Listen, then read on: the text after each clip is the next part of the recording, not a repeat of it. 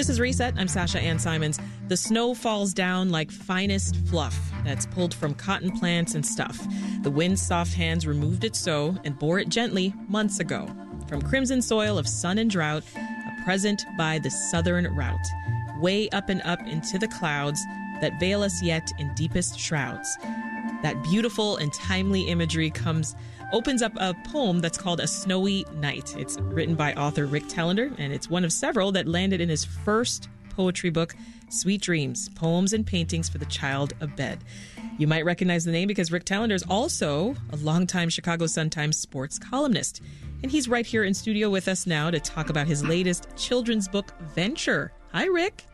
Hello, Sasha. Congratulations. Well, thank you very much. And I, I have to remind you, I'm Rick Telander, not Rick Morrissey.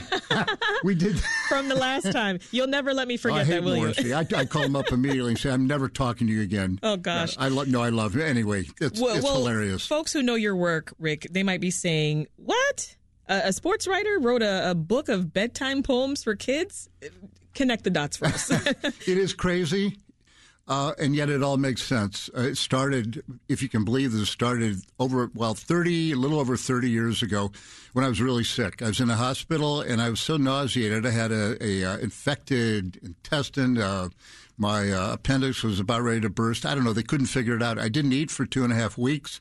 I was so sick and had so many tubes in me. I couldn't do anything. I couldn't watch TV, couldn't read, couldn't paint, color, couldn't uh, stand the smell of the nurse's soap. Oh my gosh! Oh, I mean, it was it was bad.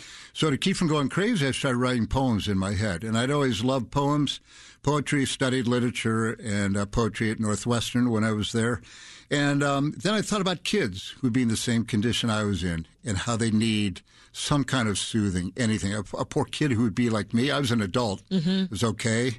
Uh, but a little kid like that would just be horrible. And I thought, how can I help soothe them? So I started gearing the poems that I was writing towards them. And this one here, if I can read this, called Rising Moon. Sure. Go Okay. right ahead. Uh, this one came about because there was actually a book called uh, "If You're Afraid of the Dark, Remember the Night Rainbow," and it's a it's a lovely book. It's a little kid's book, and I think I bought it for my own children. It was first came out in 1979. Wow. And there's one, you know, it says, "If you're afraid And you of the still got your copy there. it, it's look at it, it's battered. You've had that since 1979. yes. So I, tell. wondered myself, where did the impetus for this come from? And and there's a, uh, these little poems or little sayings. If tomorrow morning the sky falls, have clouds for breakfast. If night falls, use stars for streetlights. If the moon gets stuck in a tree, and then it's got an answer on the other page, cover the hole in the sky with a strawberry. But I took that. Ah. So that said, inspired your poem. Exactly, called Rising Moon. The moon got stuck in a tree tonight, a branch to the left and one to the right. The bough above held him down that way. This was not a place for the moon to stay. I know that the moon is my good friend, so I closed my eyes that I could pretend that I was as strong as any man, and the tree became a twig in my hand. I bent all those limbs, their price to pay, for blocking the path to the Milky Way. A cloud rolled in, a silvery veil, and then rolled along with darkening trail. My eyes were shut a moment or two, or maybe I slept, no matter if true, for when I looked out, the moon was free, alone in the night, and he winked at me. And and the sweet. painting by Anita Kuntz, who's a, a legendary painter, illustrator, and artist from Canada, she captured it beautifully with Yeah. the tree. Yeah, and we'll get more into the artwork in a bit because there's a whole story behind that too. Um, I was struck just at the very start of the book, Rick. You, you have this short dedication poem. It's called "The Child Abed," and in it you were talking about how you know after all these years, you haven't forgotten your quote cozy childhood bed. So I was curious, what, what other memories come to mind when you think of that time in your life? You know, I think of, uh, I do think of being sick. You know, it seemed like I was always getting infections, earaches. You know, back when I was growing up, kids were getting polio. And it was a horror that we all had in the back of our minds. Mothers, uh, especially, were terrified of it. I was a real little kid. Then the Salk uh, and um, Sabin vaccines came along, and it was cured. But I also remember the comfort of lying in my bed at the end of the day. I remember summer nights when I wanted it, when it was light until nine o'clock, and I wanted to be out playing with my friends. I remember hearing the whippoorwill. I remember um, so many things teddy bears, little toys. And I also remember being afraid of the dark. I remember like every kid, is there a monster in my mm. closet under my bed? So I tried to address a lot of those things. These poems took a long time for me to, uh, yeah, you know, to write. A long time, Rick. It took 31 years for you to not just write but get it published. Right? Yeah, well, that was the thing. Nobody wanted it. Of course, you know th- that's a story anybody can what, tell what, you. What was the hard sell? Uh, we uh, everything you've ever. I kept a lot of the uh, the letters, the rejection letters. We don't do that kind of thing. Uh, books of poems don't sell anymore. We don't do illustrated things. Kids don't look at these things. On and on and on. Any any reason you can come up with, they said no to. It's so easy to say no. Mm. And then finally, when I was done, I completed the book with this great Chicago book designer. We did it independently. Al Brantner is his name. And God love Al. I could not have done this without him. He put the whole book together. It's absolutely beautiful. I, I got to say, it's beautiful. It's it's a gorgeous, it's, gorgeous it book. Stands out. And so we had the whole book done. We had it printed, and then a publisher says, "Oh, oh, okay, yeah, we'll take it now." he did all the work. So yes, that's why. It took then they so were long. convinced. So so let let's talk more about the art. Then you you've paired each of the forty two poems with a unique illustration, all by different artists. So I'm curious, what came first, the the drawings or the poems? Um, well, I wrote a couple poems in my head, and when I had those, the one that you read at the very start, mm-hmm. uh, "A Snowy Night," I, I, th- I, forget the names of them. Yes, uh, snow falls down like finest fluff. Uh, that was the first one that I wrote in my head. It just came to me, and um, so I knew that there was one artist that I I really wanted, Owen Smith. I'd seen his work on the cover of the New Yorker, and believe it or not, I just started calling. I found these people's numbers. Uh, you just reached from out. four different countries. And I even called the guy in England, in a village in England. You know, if you just try to get a hold of people and you sell them on your project, it's amazing Incredible. what you can do. Yeah. Well, I, I read that uh, you know in this group of artists that come from all over the globe, as you as you mentioned, one includes your, unbeknownst to you, distant cousin. Yes. you got to tell us about that. Okay, Todd. I, would never met this guy, Todd Telander, uh, but I saw an alert, a Google alert, and it said. Uh, Telander um, uh, Art Gallery destroyed by car. And I thought, what in Walla Walla, Washington?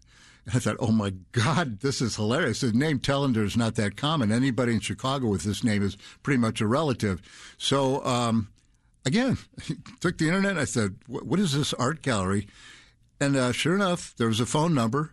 I dial the number. This all happened within five minutes of me reading this story. Oh wow! Online, and I called it. This guy answers, and I said, "Hello, um, Todd." And he said, "Yeah." And I said, "Well, really sorry about your gallery. Some car had crashed through the front window. It was demolished. Bricks all over the place." I said, "But while you're cleaning up, would you like to paint?" Uh, uh do an illustration for a painting that I um, in the process of writing called "Down in the Valley." And he said, "Yeah, yeah, I would." So the fact that his last name was Telander, like that wasn't sticking out to you? Well, it stuck out hugely. That would have been my said, first hey, question. Paisan, you know, uh, my brother, uh, my name is Telander. He right. didn't seem too excited about it at the start because he's thinking about his whole building destroyed. You know, right. and I'm just thinking about my book. So my daughter in Boise, Idaho, where she is, actually did a 23andMe thing later and found out that we are like third cousins. So, wow. so he's in here, and I found out he's illustrated fish fishing guides and butterfly books and all kinds of great um, books about nature.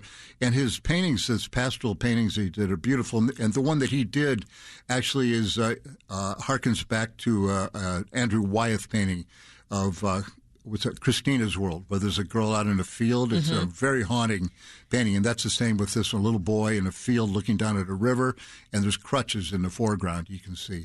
There's something pretty special, Rick, about bedtime stories in general. I think we all have memories of our favorites, and uh, uh, you've talked about that transition that we all know from being wide awake to nodding off to sleep. And I love how you describe for kids, you say that moment can be ordinary yet complex and sometimes frightening. Yes. What do you mean? I still don't understand it. I don't think scientists do. Where do we go when we dream? You know, um, it's it's a mystery, and we've all had that moment where we've woken up and we're not sure if we're awake or not. Was that dream reality? Reality? I mean, some philosophers have posited that we dream. We're dreaming now. That you know, we're in the matrix or whatever. It's so it's bizarre when you're a little kid, you don't understand it, mm-hmm. and it's terrifying. And uh, I remember my own son having um, waking up in the middle of the night, and you know yelling, screaming, even Nightmares? walking, nightmares, and then going back to sleep and having no memory of it. But um, I had nightmares as a kid. A lot of things frightened me, and uh, my mother would read poems to me. And Your mother and your older sister would also right. read. And I, I, God love my older sister Marcy.